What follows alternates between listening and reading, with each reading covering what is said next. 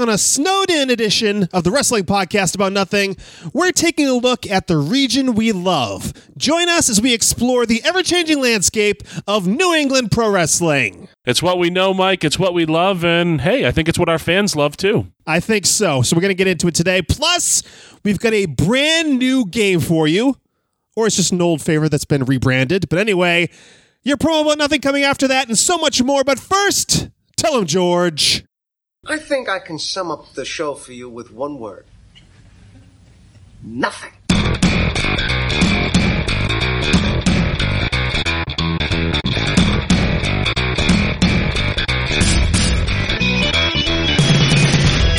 Wrestling fans, there are millions and millions of podcasts out there, but there's nothing like this one. Do you ever just get down on your knees and thank God that you know me and have access to my dementia? This is the Wrestling Podcast About Nothing.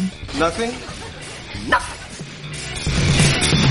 Welcome to the Wrestling Podcast About Nothing, episode 144, a production of Crackpot Podcasts. My name is Mike Crockett. I'm a longtime independent wrestling referee in the Northeast, currently on an extended hiatus from the ring. And joining me, as always, is a veteran of the New England Independent Mat Wars. Now, he is a Ring of Honor wrestler. He is Minster Inside Edition. Thank God he doesn't wrestle in New England anymore. It's the Kingpin, Brian Milonas. I know lately it feels like uh, I'm not wrestling in New England all that much. You aren't. You aren't. But I mean, you come back every now and again to chaotic wrestling for one. Yeah, chaotic wrestling, Northeast wrestling here and there, beyond wrestling once in a while, you know. You make the rounds. You do make the rounds, but you are getting outside of the region, far outside the region. We'll talk about that a bit later. But before that, I want the people to travel to brianmilonas.com and visit your website. I think it's uh, a wonderful time too. It's been snowy. Everybody's been sick, including myself. I think it would be a nice uh, pick me up for the Kingpin as I battled the flu this past week. Uh, if I saw a few sales come through that website, there's lots of great t shirts over there. All donations made will go towards uh, Robitussin. Am I correct? yeah, yeah. At this at this point, huh? Uh, hey, I I also want people to go visit astromanialsw.com, Mike. Pick up their tickets for the great wrestling event that uh, I, along with Liberty States Wrestling and the Pinkerton Academy uh, class of 2019 of Derry, New Hampshire, are putting on. That's March the 30th, Saturday night. Tickets start at just $15. So go visit astromanialsw.com as well. That'll make me feel better too. You jumped the gun on me. I was about to call you a little later on the worst promoter of all time because it's been, I think, two or three weeks since you've promoted your own show here on your podcast. well, you step all over me all the time, so sometimes it's hard to get a word in edgewise. All right. Well, I guess uh, I guess it's my fault. So, astromanialsw.com to get tickets for the big show March 30th coming to Derry, New Hampshire. And the best way to keep track of what's going on with the WPAN is through our own website, the WPAN.com. That is the WPAN.com. It's our hub, it's our home base, it's the website that gets you all the information you need about the wrestling podcast about nothing. You can find ways to subscribe to the podcast there, including now on iHeartRadio. You can follow us through iHeartRadio and get the podcast each and every week. Find the ways to uh, follow our social media. We are basically at the WPAN on all social media platforms. So find us wherever you socially mediaize. That's definitely not a word, but go find us on Twitter, Facebook, wherever else at the WPAN, and you can get the links right there at the website, thewpan.com, plus our biographies, photos of our illustrious careers throughout uh, the history of New England, as we'll get into in mere moments, all at the WPAN.com. Brian, this past week, on the WWE Network, which I, uh, as of two days ago, I'm no longer a subscriber to. Of course. My uh, subscription lapsed, uh, unfortunately. Big shock. But before I was shut out of the network, something was released. It was a hidden gem, or a couple of hidden gems, I should say. And they were all related to people we know in New England wrestling. Yeah, it's funny. I kind of, I kind of got the, uh, got the scoop on this um, before it became official, official. But uh, very cool for them to go dig up some things on uh, some old friends of ours who appeared several times each. I think on uh, various forms of WWE television and or dark matches. Right. They had a full episode of Velocity that went up on the Hidden Gems section that included two matches on the show. Actually, three, if you want to really dig deep in New England wrestling lore. You had Tommaso Whitney, was the name he went by, versus who Russell on the show? I don't know. The, my hidden gems is not updated. I don't have those on there. Really? Yeah. So it was Tommaso Whitney, that's the name he went by on Velocity, against uh, someone who's not coming to mind right now, but I do remember that it was Todd Henson, I think it was Henson on this episode, versus Doug Basham of the Basham Brothers. So that is a episode of Velocity that uh, just popped up on Hidden Gems. Also, Tommaso's first match under a WWE deal, his first WWE deal. He showed up in OVW, Ohio Valley Wrestling, early in the 2000s, was released after less than a year. Of course, rebuilt himself up on the independents and ended up back there. But his first match under a WWE deal, his original WWE deal, was from Ohio Valley Wrestling Television against Jamin uh, Olivencia. I, I the name is uh, I, I have the name in my head. I, I don't know if I pronounced it correctly, but that is up there as well. The third thing up on uh, for the hidden gems is a dark match from the TD Garden. It might have been the Fleet Center at the time. I think I'm pretty sure it was the Fleet Center at the time with Brian Black, who we also know from New England Wrestling, who fans might know, who was briefly in WWE as Palmer Cannon, who was the UPN like liaison to the uh, SmackDown program. So you might have seen him. He never actually wrestled on WWE television, but he was a character. He was, uh, I think, about to be signed at that time. So it was Brian Black who basically had a match. We talked about this with Hanson the first time we talked to him on the wrestling podcast about nothing very early on in our run. And we talked about this match. Brian Black was getting a dark match, and he could pick anybody he wanted to have that dark match with, and he picked Hanson, who was at the time Todd Hansen. That match is actually up there now on the WWE Network, a hidden gem, and really interesting. Of course, it's a, a very like extremely solid but basic pro wrestling match. You know, a couple of uh, flashy moves at the end there, but it did probably what those guys in WWE wanted them to do. Just like six minute match, just uh, get the crowd warmed up a little bit, and they want to see what Brian Black had to offer. That was the match, and that match really got me thinking about today's subject. So you said you didn't get to see any of these matches? I just I saw the clip of a very white meat babyface, uh, handsome Johnny, jumping up and down and dancing all around, very excited to be there. Uh, so I did see that piece of it. Yeah, and Todd uh, makes no apologies for the fact that he was a very big Mr. Perfect fan. So the singlet has the like the little arrow in the back or like a triangle in the back that's very reminiscent of Mr. Perfect's gear and just a slender fella, clean shaven, and yes, he was very excited to be there just jumping up and down and getting the fans behind him. Of course, he was the babyface in the match, Brian Black the heel. Go check this out on the Hidden Gems, but it really got me thinking about the entire evolution of how New England wrestling got to be what it is today. It's definitely far different from when you started, Brian, and when I started as well. Yeah, and I think we we talked about, and it was it's no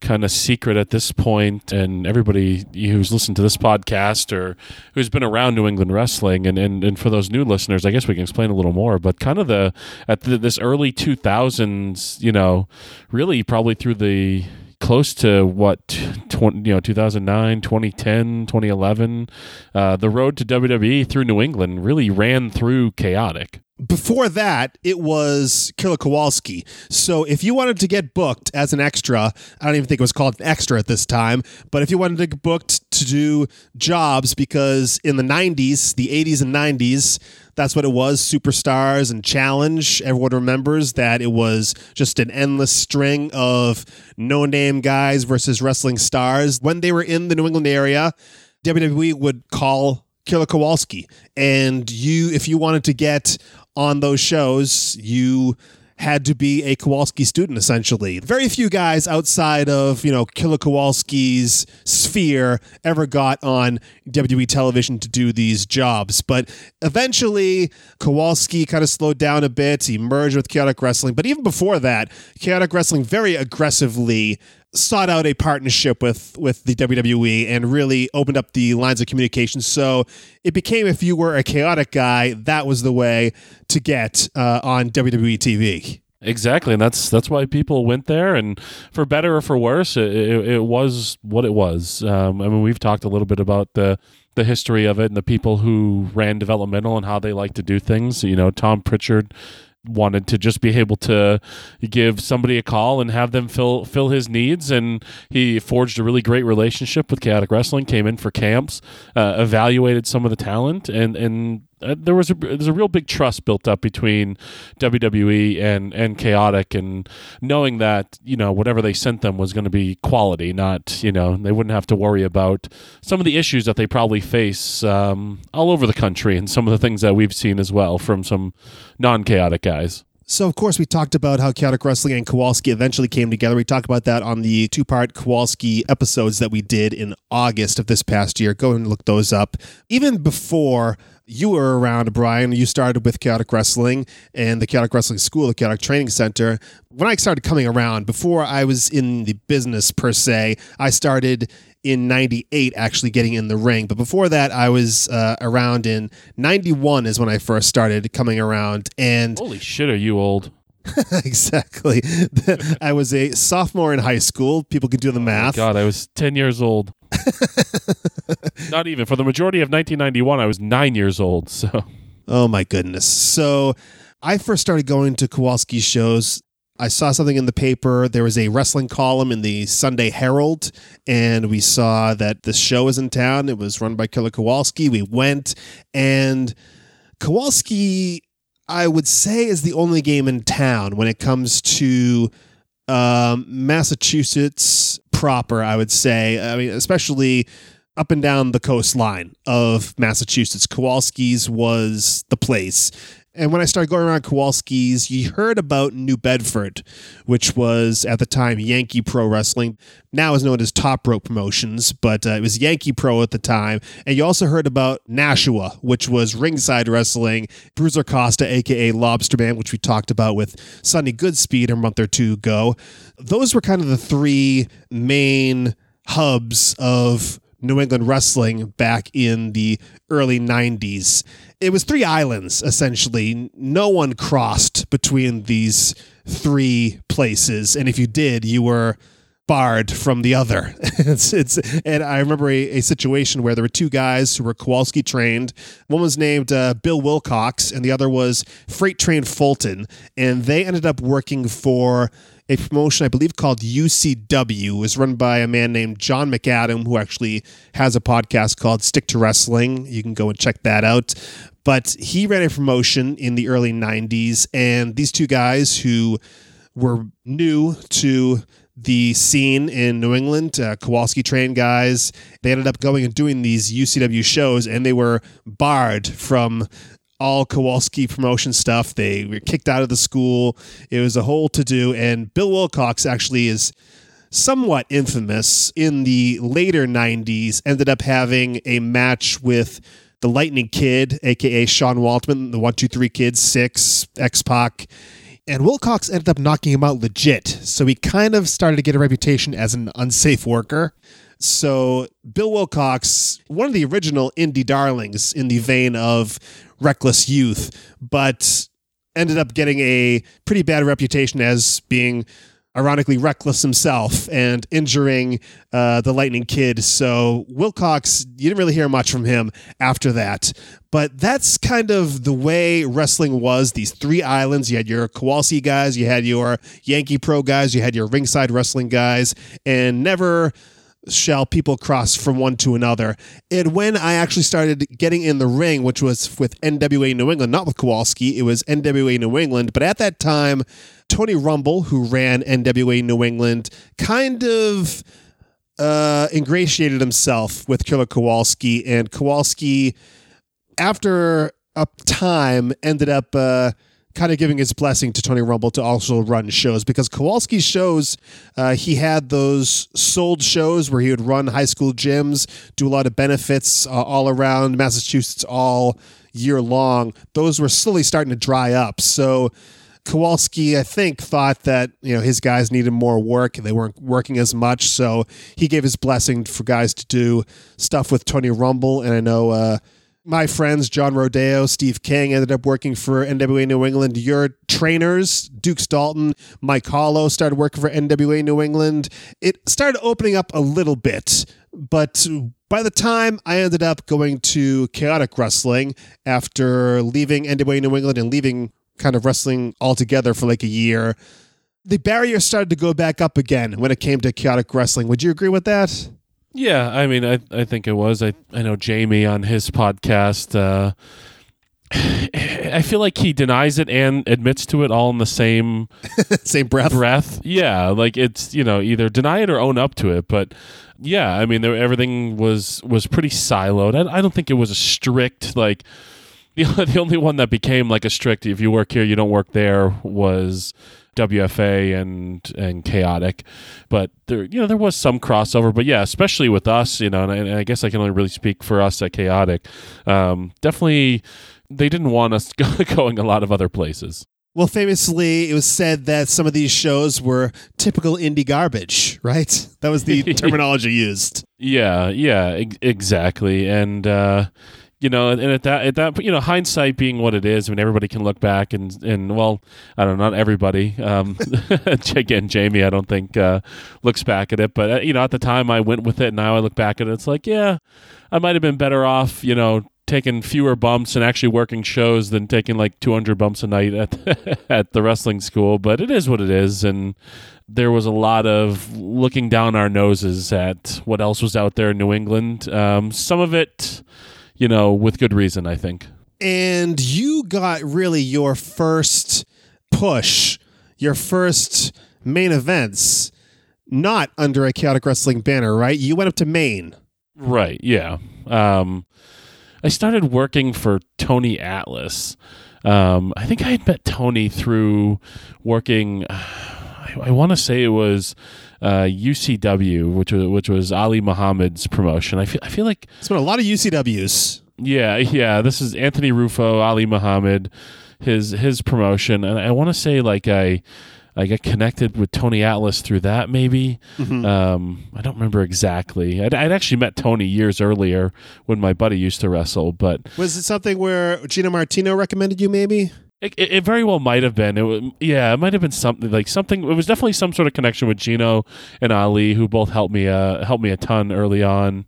But ended up starting to do shows for uh, Atlas. I think I had done one of his his awful TV tapings, uh, and then shortly thereafter got booked for a show in Bridgton, Maine, which was actually against Tony uh, in the main event. So yeah, my first my first ever wrestling pro wrestling main event was in Bridgton, Maine, on a uh, very snowy, uh, terrible day. There was maybe 15 or 20 fans there. Oh, man. Very historic day for me personally. I guess so. Is there any video footage of this? I I highly doubt it. I I've never seen any. Um, you pray there isn't. yeah, I mean, uh, funny funny thing is, I'm sure it was fine. You know, I mean, Tony has his kind of standard match. You know, like it, he, he doesn't really deviate too much from it, and it's all the most basic stuff on earth. So hip toss, hip toss, big slam. Yeah, yeah. If you've had three days of pro wrestling training, you could you could wrestle Tony Atlas and get through a match. But uh, I was crapping my pants because he hadn't really talked to me. And then just as about our music is about to hit, he goes, "Oh, kid." We didn't talk about anything, did we? I forgot. So I'm just like, yeah, I guess so. He's like, you'll be fine. and then I went out.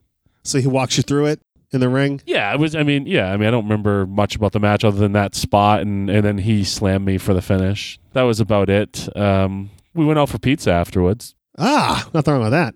Yeah, uh, myself. Um, um, well, she was my girlfriend at the time, uh, and I, I want to say there was somebody else with us. I it might have been my brother uh, that we all we helped a ring crew and all that, and, and and then Tony brought us out for pizza. So it must have been Tony's driver because Tony always had uh, someone with him who was driving him. I don't know that he drove. So it was uh, either that referee kid. Yeah, the lefty, the lefty ref there. I'm sure he was a part of it. He was. He. I'm. Pre- I know he was part of it. He was. Uh.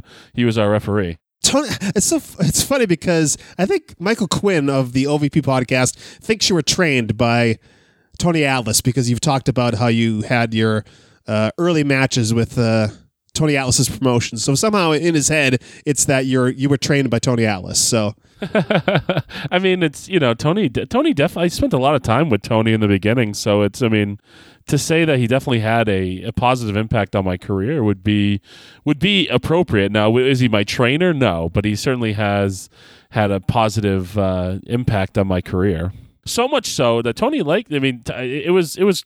It's always cool, I think, especially early on when when somebody like that takes a liking to you and kind of pulls you under their wing, uh, so to speak, I guess. Yeah. Uh, because years later, when I went to TV and Tony was there doing the managing spot with Mark Henry, uh, we were wrestling around in the afternoon. Tony had noticed that I hadn't had a chance to get in yet. He cleared out the two guys who were in there, got me in the ring with him, and then was bumping around for me. so much so that Mark Henry was yelling at him. crazy, crazy. Yeah, I mean that's always good stuff though when when somebody like that takes a liking to you. So, I mean, you talked about Chaotic not really being keen on taking these outside bookings. When you took these bookings with Tony Atlas and came back to Chaotic, was there any heat there?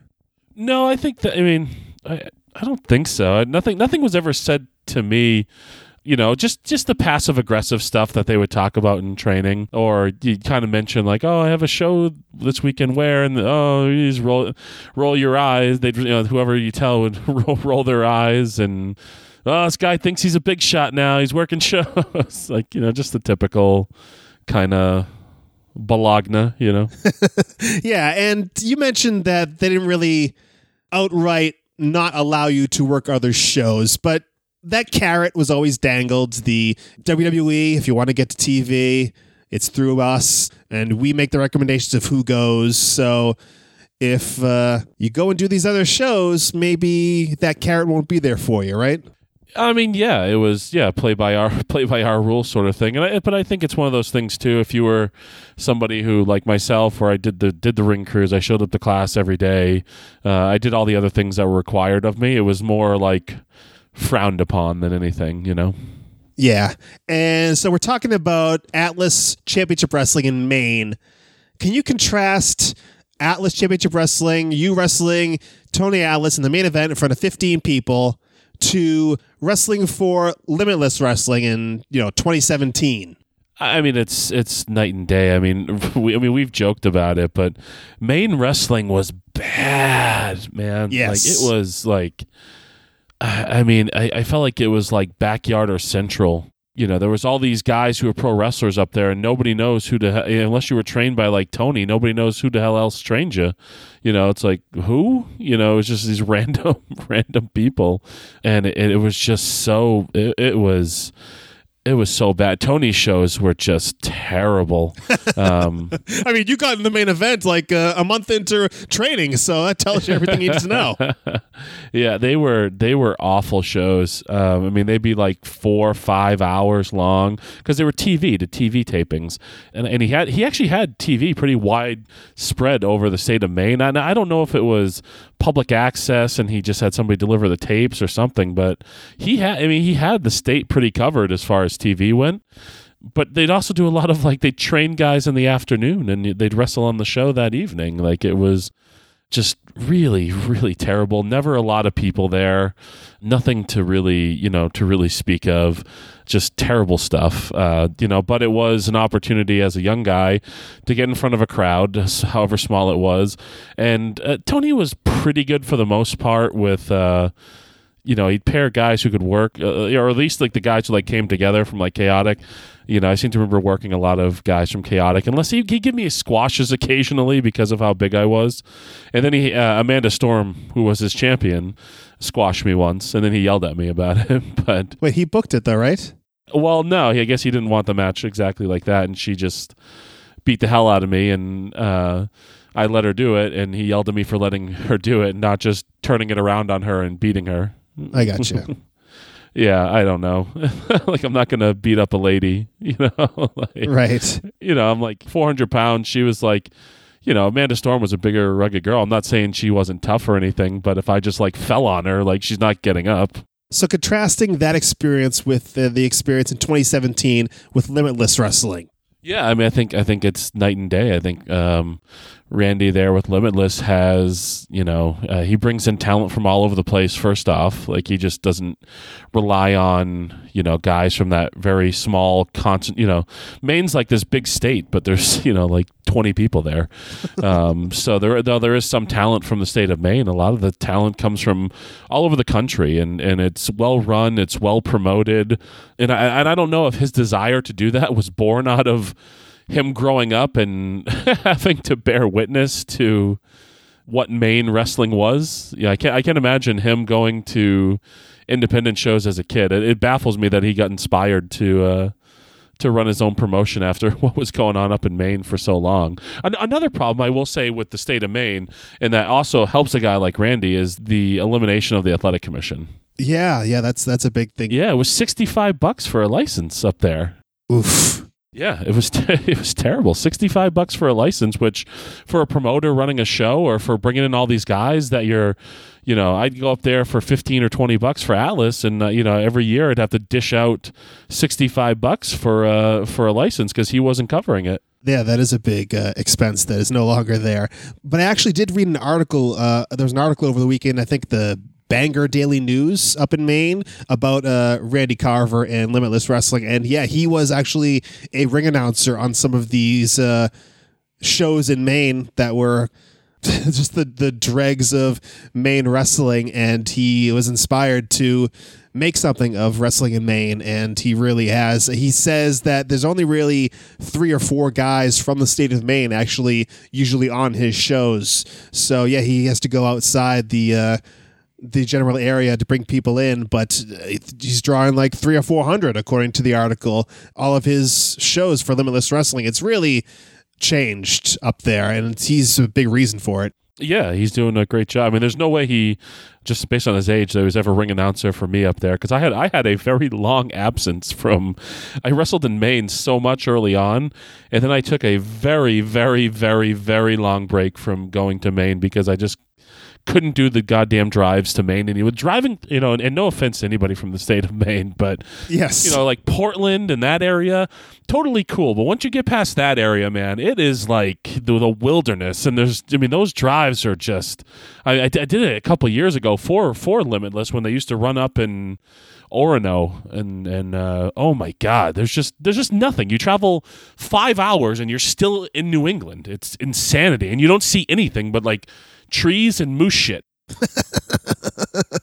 yeah, up there in uh, Bahaba. It's yeah, uh, that's my that's my rant on Maine. yeah, Maine. Oh my goodness, is it was. I mean, we did stuff for NWA on Fire, and I mean, it was a mix of Maine talent and a lot of talent that is uh, driving up from New Jersey, New York, Massachusetts, but because the shows were run by the Savoldis, who are based out of New Jersey they needed uh, talent on the ground in Maine to help promote those shows. So they would book a bunch of Maine guys who could go out there and put up posters and whatnot. So, I mean, there was some Maine talent. I mean, a lot of the Maine talent just it wasn't up to snuff, but it was a necessary evil to get the word out about those shows. But Randy Carver, of course, based in Maine, so it's uh, a lot easier to kind of weed those guys out when you're running shows like Limitless. Yeah, I mean, I think it's you know you got to keep your costs down by using local guys, but I mean, Randy's going for something very very different up there. So, Kingpin, since you started Chaotic Wrestling, uh, Atlas Wrestling, how has it changed getting booked? Uh, for shows in the New England area. I know originally, I mean, you talked about how Gino Martino and Ali Muhammad helped you out and probably got you hooked up with Atlas. That was a lot of it back in the day. It was someone who knows someone who who books you, right? It wasn't. I mean, there's no way really YouTube in its infancy at that time. There's no way really to send someone a link at that time and say, "Hey, check out my shit." It was basically you had to know somebody, right, to get booked. Yeah, it was yeah a couple different ways. I mean, one it was you know somebody on a show or somebody knows somebody and they ask like hey i need somebody that looks like this or fills this sort of spot. And oh yeah hey i know of this guy. And you kind of get booked that way. And the other was really the big way. And i think the majority of us got booked on shows this way. Was just couple of your buddies are booked and you travel with them and you go meet the promoter and you put up the ring and you tear down the ring and you do security or do that and you keep doing that a few times and eventually, if you show your face enough, um, you know, maybe you get a try. Uh, hey, somebody didn't show up. You, you got your stuff with you. Yep, I got my gear with me in the car. All right, cool. Hey, there's a battle royal. You get thrown into that, and it just kind of would snowball from there, you know. Or you're on a show. You actually do get a booking, and you're on a show with a person who runs, you know, with with with the promoter of another promotion, and it really was just word of mouth. And, I don't remember a lot of like sending tapes to people locally you know, I don't remember that being a real big part of it. A lot of it was just word of mouth going to meet people, and, and that's how you got booked. And that still does happen today. I know Bob Evans is a big proponent of that. Uh, you know, hopping in the car with somebody who's heading to a show and trying to get booked. But uh, let's talk about overall the New England wrestling landscape. Uh, you know, back when you started and I started to now, I think, I mean, have a lot of smaller promotions kind of died out, or am I just not seeing them out there? No, I mean they're there, and and I and I. It's funny. I feel like lately I've become aware of a new promotion like every week. So I think I think they do exist. Um, I think we are just acutely much less aware of such things because of the points we are in our lives. That's kind of my take on it. Um, I think there is more schools than we realize are out there. Um, there's certainly no shortage of places to work. you know, there's a shortage of probably quality places to work, but you know, I think of there's uh, a building in Rhode Island that ha- has a school that like eight different promotions run out of. So I mean, there there are promotions up the yin yang like there like there always was. There was a stretch where a lot of them dried up and disappeared, but there is certainly no shortage of promotions that pop up. And if you want to work for free and not on a very good show, then you're not going to have a hard time finding a place. I don't think have at it. But I think the gap is widening, would you say, between these small promotions that you really don't hear or see much about and the promotions like uh, Limitless Wrestling, like Chaotic Wrestling, like Beyond Wrestling? I mean, we've talked about this. I don't even know if you were here. I talked about it with Brian Fury. I think they crossed 1 million subscribers on YouTube. They can basically finance a show through their ad revenue from YouTube. It's amazing. But I think the gap has certainly widened between the low end shows and the high end shows. Would you agree with that? Oh yeah, I think I think without question, there's a few companies that have really separated themselves. I mean, I think Chaotic has always been and will will continue to remain as one of the top promotions in New England. Um, you know, but I mean, amongst amongst them or uh, Beyond, like you mentioned, and we already talked about Limitless, but they're there. I mean, Beyond is the is the one that really stands out. I mean, they have the second most YouTube followers of any pro wrestling channel. Like in the like the only one with more than them is WWE, which is pretty incredible when you think about it. The the reach and the notoriety that guys get. And then when you think about where talent from Beyond Wrestling goes, I mean, just look at a card from NXT. I mean, um, I think I've talked about it before, but I have been on a Beyond Wrestling show, and I've only been around Beyond Wrestling for less than three years.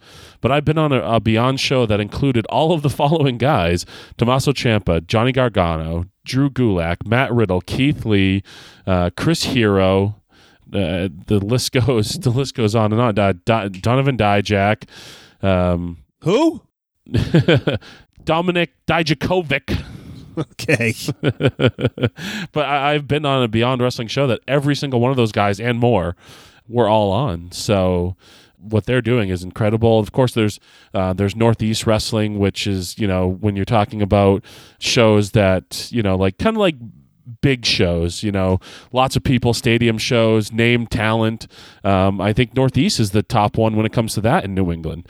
Um, the the names that they work with and the stadiums that they run. So you get all these promotions based in you know based in New England. Um, but those ones, the top, the tippy top ones, really stick out. And I'm sure there's a couple more that are slipping my mind. And it's not you know I don't mean to hurt anybody's feelings or leave anybody off a list or anything like that. But uh, you know, some really incredible stuff going on.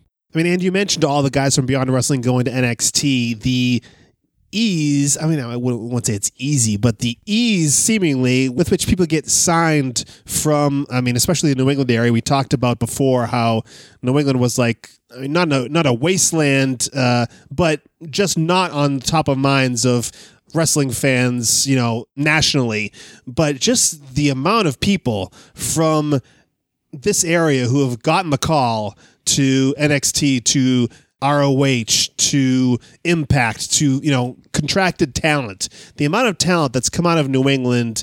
I mean, the exposure New England has in this day and age, thanks to especially Beyond Wrestling with their million subscribers on YouTube, it's it's just been amazing. Yeah, and I think that's you know that's the biggest difference that when we talk about it. it's it's not so much the ease of getting signed; it's the ease of being discovered. Right. Um, you know, if you had a really good match, you know, if this was 2005, and you had a had a really good match, even if it was a place like a Chaotic Wrestling or if it was a place like NECW, the distribution of that match uh, would, would, be much tougher. A lot of it would be driven on you taking that tape and sending it to the places you wanted to to see it. And now we live in a day and an age where something gets posted, um, and, and it's not even like you have to be like acutely aware of this person eh, because people who are could find the match. You know, beyond, you have a good match at Beyond, it goes up on their YouTube some people see it get really excited about it. it starts you know they start sharing it on social media which gets other people who maybe even never heard of you to watch it and all of a sudden it builds and builds and builds and uh, you know all of a sudden out of nowhere this person becomes kind of a sensation overnight and that's how it builds. You know, I think of uh, the rise of kind of, of Keith Lee, you know, over the course of like a year. Uh, and he's talked about it. You know, he came up to the Beyond show, had a great match with Dijak, got brought back, uh, started getting booked with Evolve because of that. More eyes on him there. A year later, he's in, you know, a year and a half later, he's in WWE and getting pushed to the moon on NXT. And having matches, main eventing smaller NXT shows with Dominik Dijakovic or Dijakovic. Yeah, so I mean, like it's not it's not so much the ease of getting signed; it's just the ease of discovery. You know, it's it's much easier to get eyeballs on on what you're doing, especially if, if you do it well or, or something, you know, hits and you know have a really good match, or it's it's just much easier to get eyeballs on on your brand.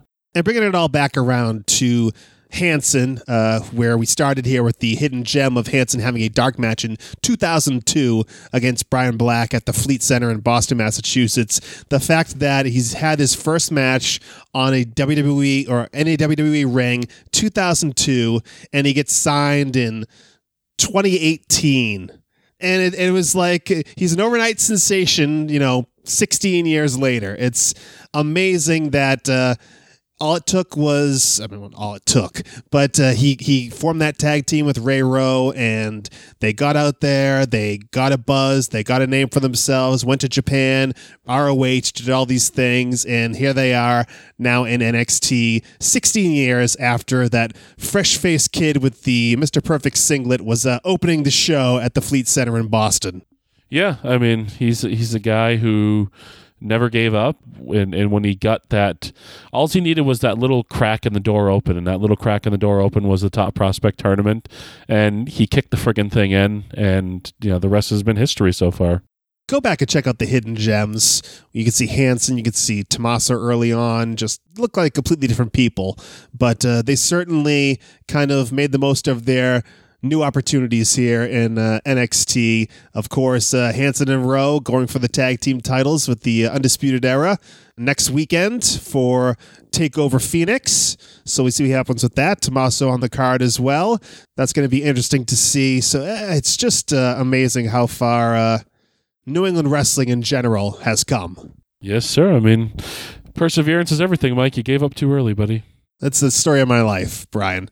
So we want your feedback. Tweet us at the WPAN on Twitter with your take on this week's episode, your thoughts on the landscape of New England wrestling from, you know, the 80s to now. Use that hashtag WPAN. We really want to hear your thoughts on this. And the best way to do so is calling the voicemail line. Call 401 584 9726. That's 401 584 WPAN. Get your voice on this podcast. And speaking of podcasts, how about Booking the Territory with Mike Mills, Harbuddy Harper, and Doc Turner? They put out two podcasts a week. Sundays, it's the Smoky Mountain Show. Thursdays, it's their flagship show where they're looking at the old Saturday Night 605 show, mikemills.podbean.com for the latest from Booking the Territory.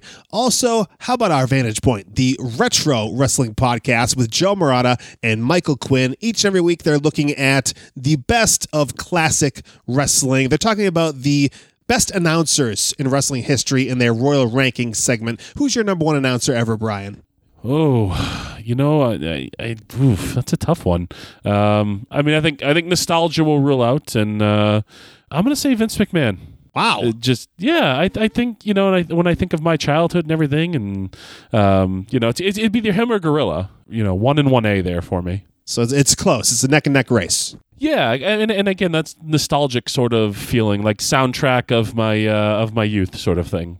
I get a feeling that's kind of how it's going to go with uh, OVP, but we'll see what they uh, do with their royal rankings. Check out our Vantage Point, uh, OVPpodcast.com for more on that great podcast. Also, greetings from Allentown with PW, Peter Winson. Each and every week, he takes one single episode of wrestling television and uh, completely goes off track brings up his own stories, talks about weddings and cats and beer and all this kind of things, brings it all back together in the end, ties up in a nice bow. Greetings from Allentown is the name of the podcast. You can find it on his own feed or the Pro Wrestling Only feed on Place to Be Nation. And finally, the Rundown Wrestling Podcast with Jason Stewart, Troy, all the rest over there on the Rundown Wrestling Podcast feed. It is now the Rundown Wrestling Network. And the best way to find out about what's going on on the network, so many shows, go to rundownwrestling.com. That is the best place to find out all the latest and greatest from the Rundown Wrestling Podcast feed. Brian, let's talk about last week's podcast, all right? Episode 143 Favorite Gimmicks of the 1980s. Is there anything that you want to go back and uh, rectify? You No. I mean, I think we I think we gave a pretty extensive list, did we not? I think we did too. I mean, Glenn Abbott at GA WrestleNut, he brought up Koko B. Ware as one of his favorites. He said, uh, never work with animals or children, they say, but he was brave enough to have a parrot without too many disasters. I mean, Koko B. Ware's greatest uh, gift to pro wrestling to me was his uh, vocals on the on the Piledriver album. It sounds like a fight. It sounds like an argument. It sounds just like a pile driver. Come on, you got to put a little more soul in that, Mike. Uh, I, can't, I can't at this point. Uh, Steven at HHH Guy 2004 said the Big Boss Man was very over in the Page House. So he agrees with you in terms of the Big Boss Man. I actually knew that because his dad, uh, th- that's his dad's like go-to shirt when it comes to wrestling shows, a Big Boss Man shirt. And I hear his dad is doing better. So that's I heard, yeah, hear. he's home. Glad to glad to hear. I know Steven and his dad. I think both listen uh, to the show, so glad to hear he's doing better and back home. And uh, let's keep him there. Let's uh, stay out of the hospital there, sir. Yes, exactly. And uh, let's talk about booking the territory. We just mentioned the podcast, but they say, Crockett, we're disappointed in you. Give Brian Milonas credit. He had JYD on there. When Crockett asked what was his gimmick, I lost all hope for Crockett. so I'm not the only one. What is Junkyard Dog's gimmick? He's a dog. He's a literal dog? Yes. Why are you silent? I, I, I'm, I'm speechless. You're without speech. I'm without speech. That's very rare. Maybe he can explain. Maybe Mike Mills from Booking the Territory can break down the full Junkyard Dog gimmick for me. It's a little hazy on my end. Good luck, Mike. Mike Mills, that is. Good luck to Mike Mills explaining that to you. But the biggest piece of news to come out of last week's episode, Brian, we have a verdict. We talked about the Doctor of Style Slick, and I asked everyone because you didn't think Slick was a pimp. No, I still I still don't. I was adamant that Slick, the Doctor of Style, his gimmick was that he was a pimp. Was not. And we put it up to a poll at the WPAN on Twitter. And the two choices were Hell Nah and Exacatigly. And 62% said, Is the Dr. Style Slick a pimp? Exacatigly. Well, So, yes, the verdict is in. Dr. Style Slick is a pimp. Thank you. you know what they say about America in 2019, buddy. What does that mean? Take it for whatever you want it to mean. it means whatever the hell you want it to mean. I'll drop you like a bag of dirt, Brian. well, well, you know. All right, Brian, let's talk about this new segment, this new game, because usually we do something called Making Towns or Made Up Clowns.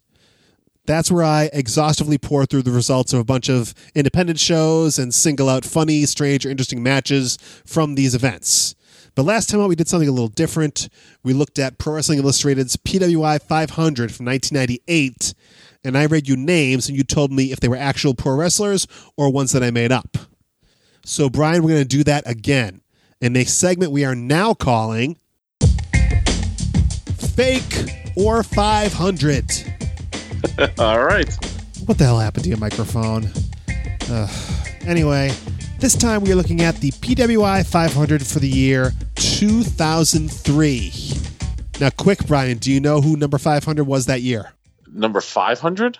Yes. Mr. Ulala? No, it wasn't. It's, Uh, someone, it's someone that we know, though, that we were very close to. I don't I don't know. Lifesaver Billy Kay. Am I shit factor? Yes. Am I Shit Factor? Am I Shit Factor? Also known as Chad Dick in WWE. Billy Kay was number 500 in 2003. Wow, I'd, I'd forgotten all about that. Well, I'm here to remind you, Brian. That's what I'm here to do. I think I've blocked out a lot of interactions with uh, Billy Kryptonite, Chad Dick, I'm a shit factor, because that dude was a crackpot. we could probably do a pretty entertaining episode on Billy Kryptonite.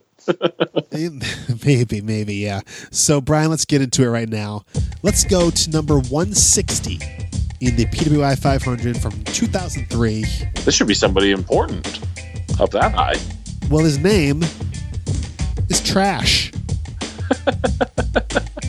the 160th best wrestler in the world, Trash, in 2003. Fake or 500? I don't know, just the, the, the number and the fact that I haven't heard of this person and, and, and this person is up that high doesn't pass the whiff test for me, Mike. I'm going to say fake. I'm going to tell you 500.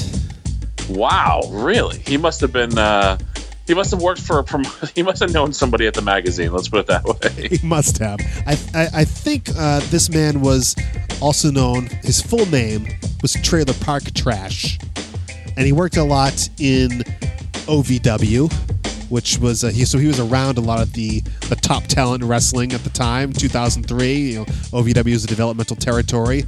Trailer Park Trash was one of the you know homegrown guys who was around all the people like your John Cena's, like your Randy Orton's. Uh, so Trailer Park Trash was there, and somehow he was among them, number 160. Trash. So yes, that is a guy who was in the PWI 500 that year. Well, I think that's trash. Okay, well let's move on to number 233, Brian. Tenacious Z. Isn't Tenacious Z um, uh, Zach Gowen? Yes, it is, Brian. You got it. I thought I could swing it by you. All right. Yes, he went on to be known in WWF as Zach Gowen, but he was, yeah, just a, a one legged wrestler on the Indies named Tenacious Z in 2000. No, he's not the wrong one-legged wrestler. He's the right one. Yes. so, yeah, you got that one. Okay, let's move on a bit further down the list. Number 365. Epi, the Fat Samoan. okay. Um, Epi, the Fat Samoan. oh, I like I like the name.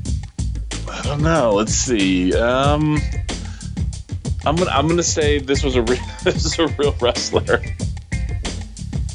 You are correct, sir.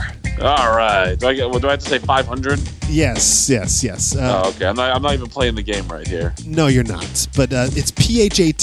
He is the PHAT Samoan. So he's like uh, so he's Rikishi. I, I guess so. Yes, I guess so. Also known, his real name is Chris Richter, and he is known these days as Richter Reigns. So he's still in someone else's gimmick now. All righty. so number 365 is indeed Epi, the Fat Samoan. Let's move on to 380, Brian. Dirk Sigler. Dirk Sigler. C I G L A R. Sounds an awful lot like Dolph Ziggler. Hmm. You know, Mike. I mean, they, I don't. I, I don't remember what year Boogie Nights came out, but I feel like it was before this. I'm gonna say fake, Mike. I, I think you made this one up. Dirk Sigler, you say wasn't number 380 in the PWI 500 that year in the year 2003. You are incorrect. Wow. Dirk Sigler. Yes, indeed. He, uh, yeah, basically a ripoff of Dirk Diggler from the uh, from the deal there. Maybe maybe Dolph Ziggler was a fan of Dirk Sigler. perhaps, perhaps you might be onto something there. So yes, Dirk Sigler, Brian, also known as Richard Swinger. Get it? oh, all right. His nickname, the Screaming Climax. Oh, well, sounds very 2003 ish. So he's from Mount Pleasant, Pennsylvania.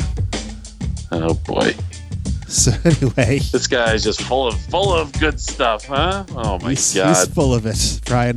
Let's move on to number 418 in the 2003 edition of the PWI 500.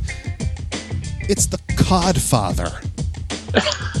the cod, like like cod the fish. That's what I'm reading. Fishing ain't easy. fishing ain't fishing ain't easy, man. Let's see, the Codfather. Well, I mean, they've all been real so far, so uh, I could see somebody coming up uh, in 2003 stealing a WWF gimmick because we've already had kind of that already. So I'm going to say the Codfather is 500, Mike. The Codfather is indeed 500, and I really don't have any information on him. well, good stuff. I really don't see anything. He, he's a mystery, but he was indeed in the 2003 PWI 500, number 418. Right next door, Brian, number 419 in the PWI 500 that year. Yes, the bouncer. That son of a bitch. well, Mike, the secret's out. Uh, you know, me and Bruiser just stole, uh, you know, stole the bouncer gimmick from this fella. Um, not really because he's fake, Mike. He's not real.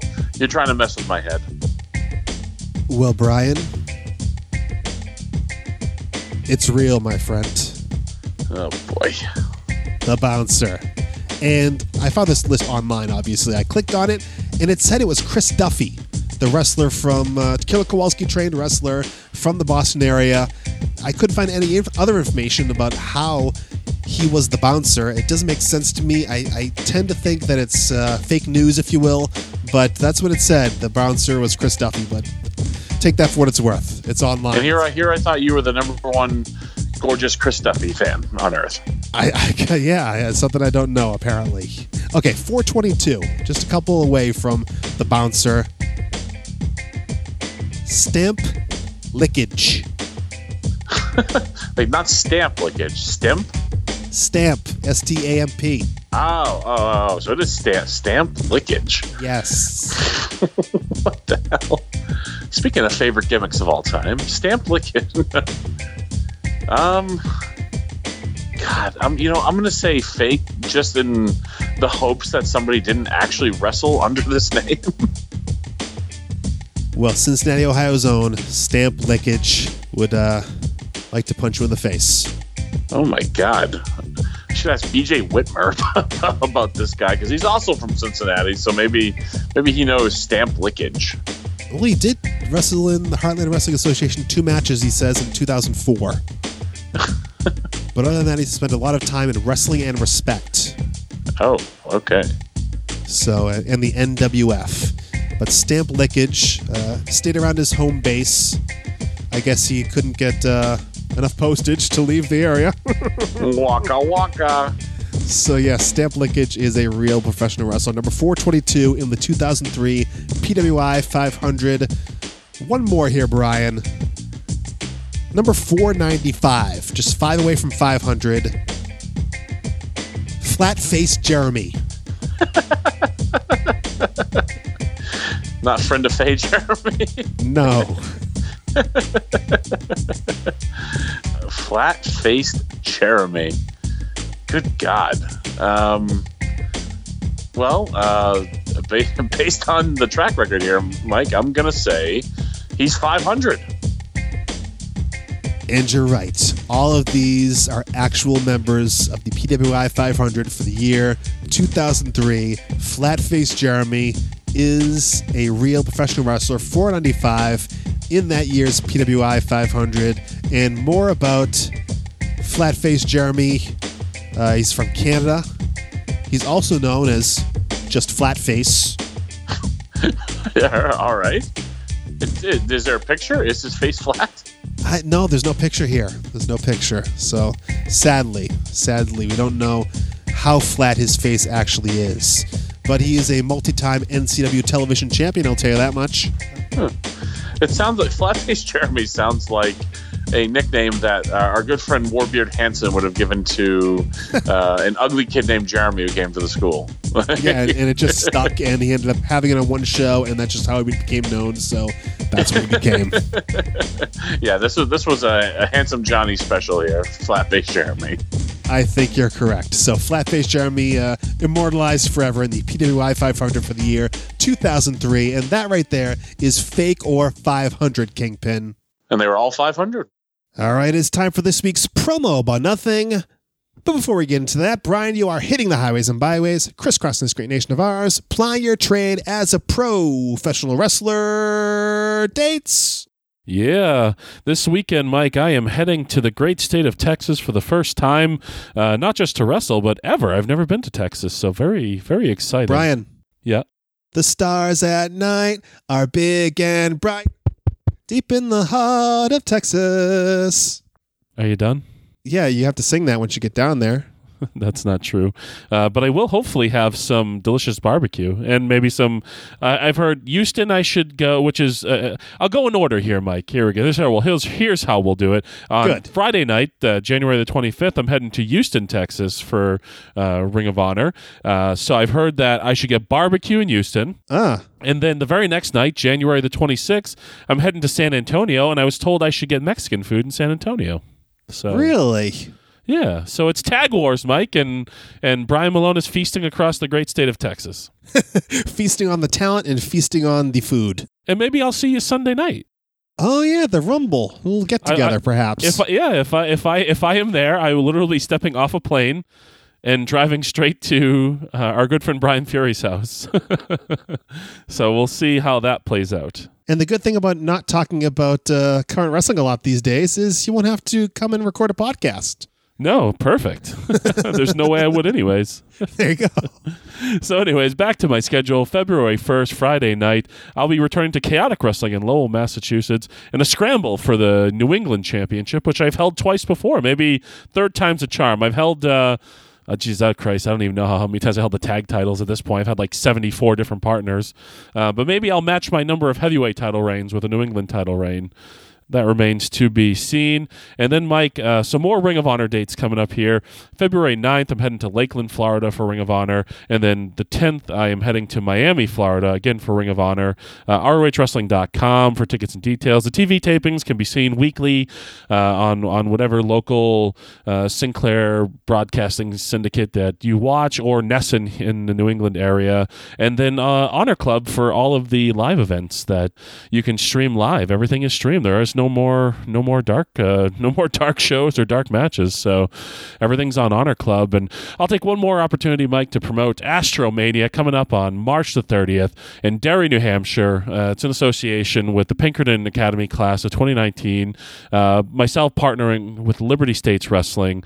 I mean, on that show, you'll see all the stars of Liberty States Wrestling Todd Sopel, Vern Vicalo, Robo, the Punjabi Lion, Sethrin and Vanity Vixen, um, Mistress Belmont, Davian, and of course myself and the Beer City Bruiser making his New Hampshire debut. The bouncers will be in attendance.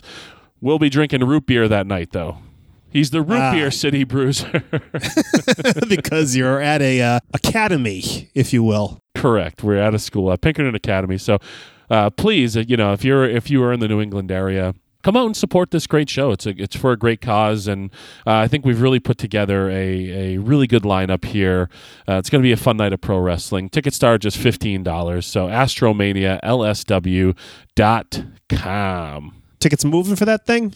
Yeah, tickets are moving pretty well, uh, both on the online and uh, over at the academy itself. So go ahead, get your tickets now because uh, buying them online ahead of time gets you in earlier. Uh, it's general general admission seating for the floor and the bleachers. So if you buy your tickets ahead of time, you get in the door earlier and get a better seat. There you go. So do that astromanialsw.com. And if you want to book the Kingpin as a professional wrestler, email Brian Milonas at Comcast.net or DM him on the Twitter at Brian Milonas. All right. Promo about nothing Kingpin. The year 1987. And for the second week in a row, we're going to the National Wrestling Alliance to Jim Crockett Promotions.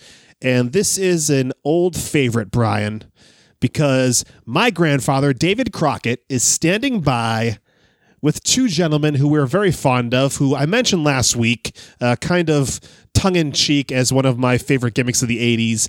It is Chris Champion. It is Sean Royal.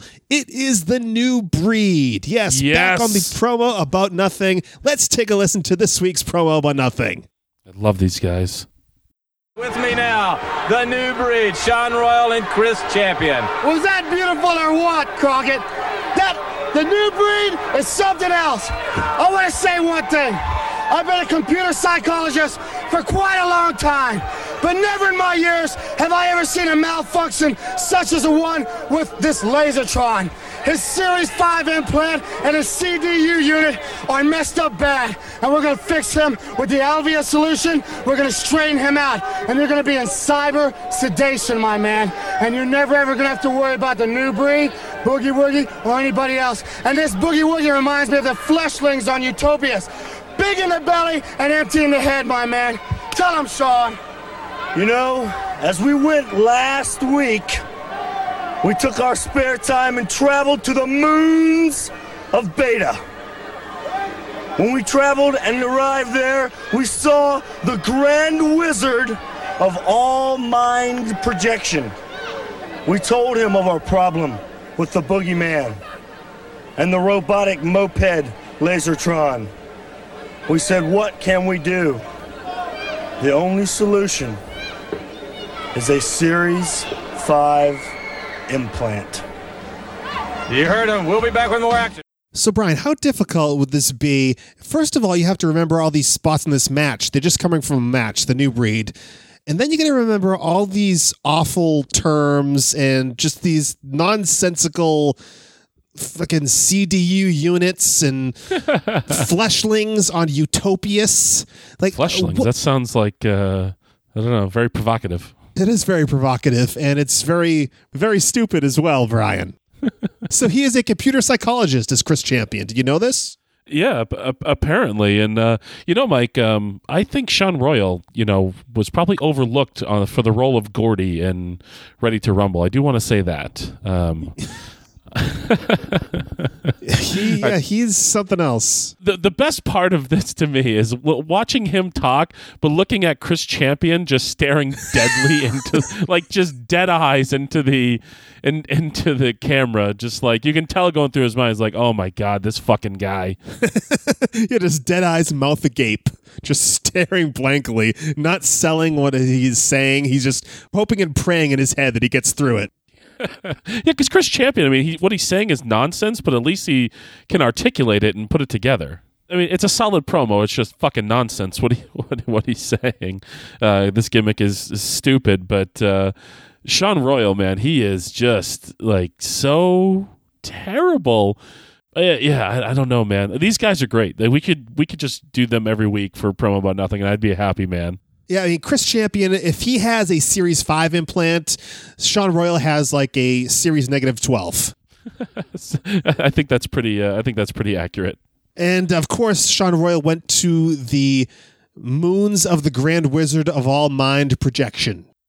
Um, I don't even. I mean, you don't even know like, like what the hell they're they're talking about. It's just completely nonsensical. I just want to like be on the car rides with these two guys as they're going from town to town. Chris Champion, I'm sure, is in the back with a notebook, and they're just like, "What can we say? How about give me a a planet? Okay, Utopias. All right, great, great, great. Now, who are the inhabitants of Utopias? Like." They should be talking about wrestling, and I'm sure they're sitting there spending hours and hours writing up all this absolute gibberish that they're saying in these promos. Uh, yeah, you figure yeah, there has to be a lot of um, a lot of like thought put it put into these. Um, it, it I'll tell you what, I'd have a whole new appreciation for these fellas if all of this was off the cuff.